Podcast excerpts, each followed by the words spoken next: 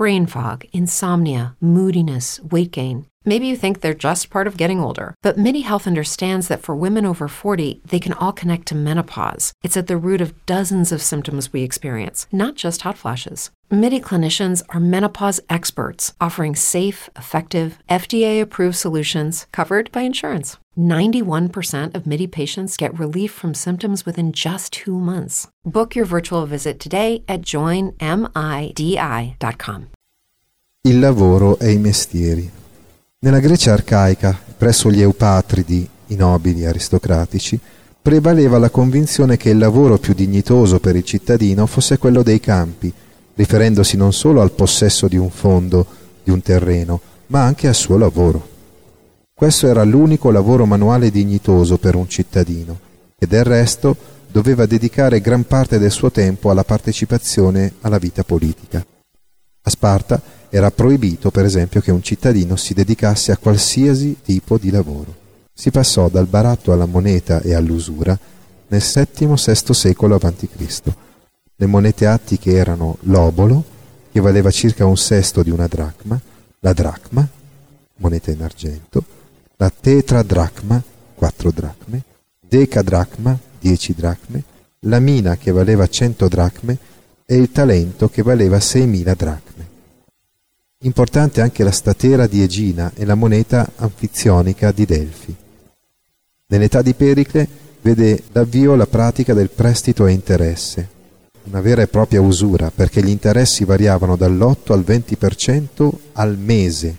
Dopo la guerra del Peloponneso, l'agricoltura attica subì un duro colpo a causa del piano di Pericle, che consisteva nello svuotare le campagne abbandonandole alle incursioni degli Spartani dei Peloponnesiaci per fare di Atene e del Pireo una fortezza inespugnabile. La tecnica agricola era rudimentale, si coltivavano grano e orzo, in quantità però non sufficienti, era quindi necessaria l'importazione. Olive, olio, vino, importante era la vendemmia, il miele, il miele del Monte Imetto era pregiato anche se caro, il fico, le verdure, per la gran parte però importate dalla Beozia. Scarso l'allevamento di buoi, cavalli, prospero quello di asini e muli, maiali, capre e montoni. Per quanto riguarda le altre attività, ad Atene c'erano molte piccole imprese che non superavano i 50 operai, imprese soprattutto alimentari, ma anche tessili, ceramiche, strumenti musicali, artigianali. Conosciamo solo una fabbrica di armi con 120 operai. Veramente notevoli le industrie estrattive, in particolare le miniere dell'Aurion, dove gli schiavi lavoravano in condizioni quasi disumane. C'erano inoltre due cave d'argilla. Per quanto riguarda l'artigianato, erano presenti ad Atene vasai e decoratori di vasi, spesso veri e propri artisti. Tra il VII e il VI secolo dipingevano le figure nere su fondo rosso. Tra il V e il IV secolo le figure rosse su fondo nero.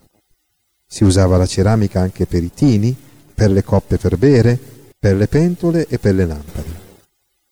I falegnami utilizzavano legno importato dalla Tracia, particolarmente raffinata la cantieristica navale al Pireo.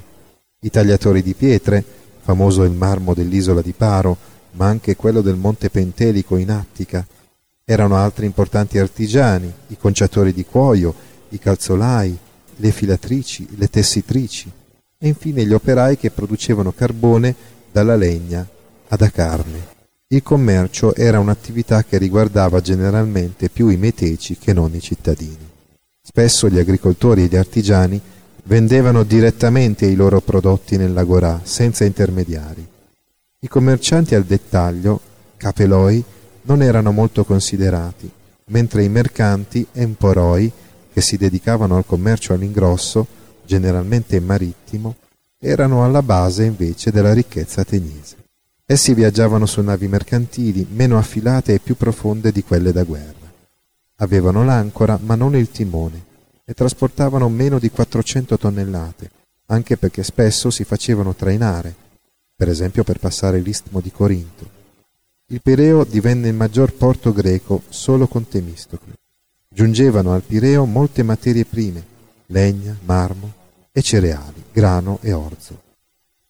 I medici erano spesso ciarlatani, maghi, indovini, interpreti di sogni, ma a Coo nacque la medicina scientifica e gli Asclepiadi di Coo avevano un rigido codice di comportamento nella loro professione.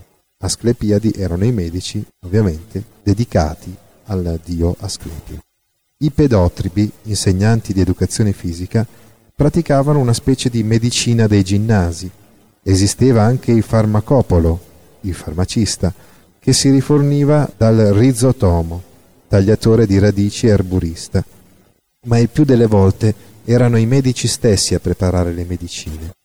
Sapevano fare salassi, clisteri e operazioni chirurgiche elementari, perché a differenza dell'Egitto, dove la chirurgia era piuttosto avanzata, la mentalità religiosa non permetteva la dissezione dei cadaveri. C'erano anche medici pubblici, assoldati da una cittadinanza, oculisti e dentisti, parecchie donne infermiere e soprattutto levatrici.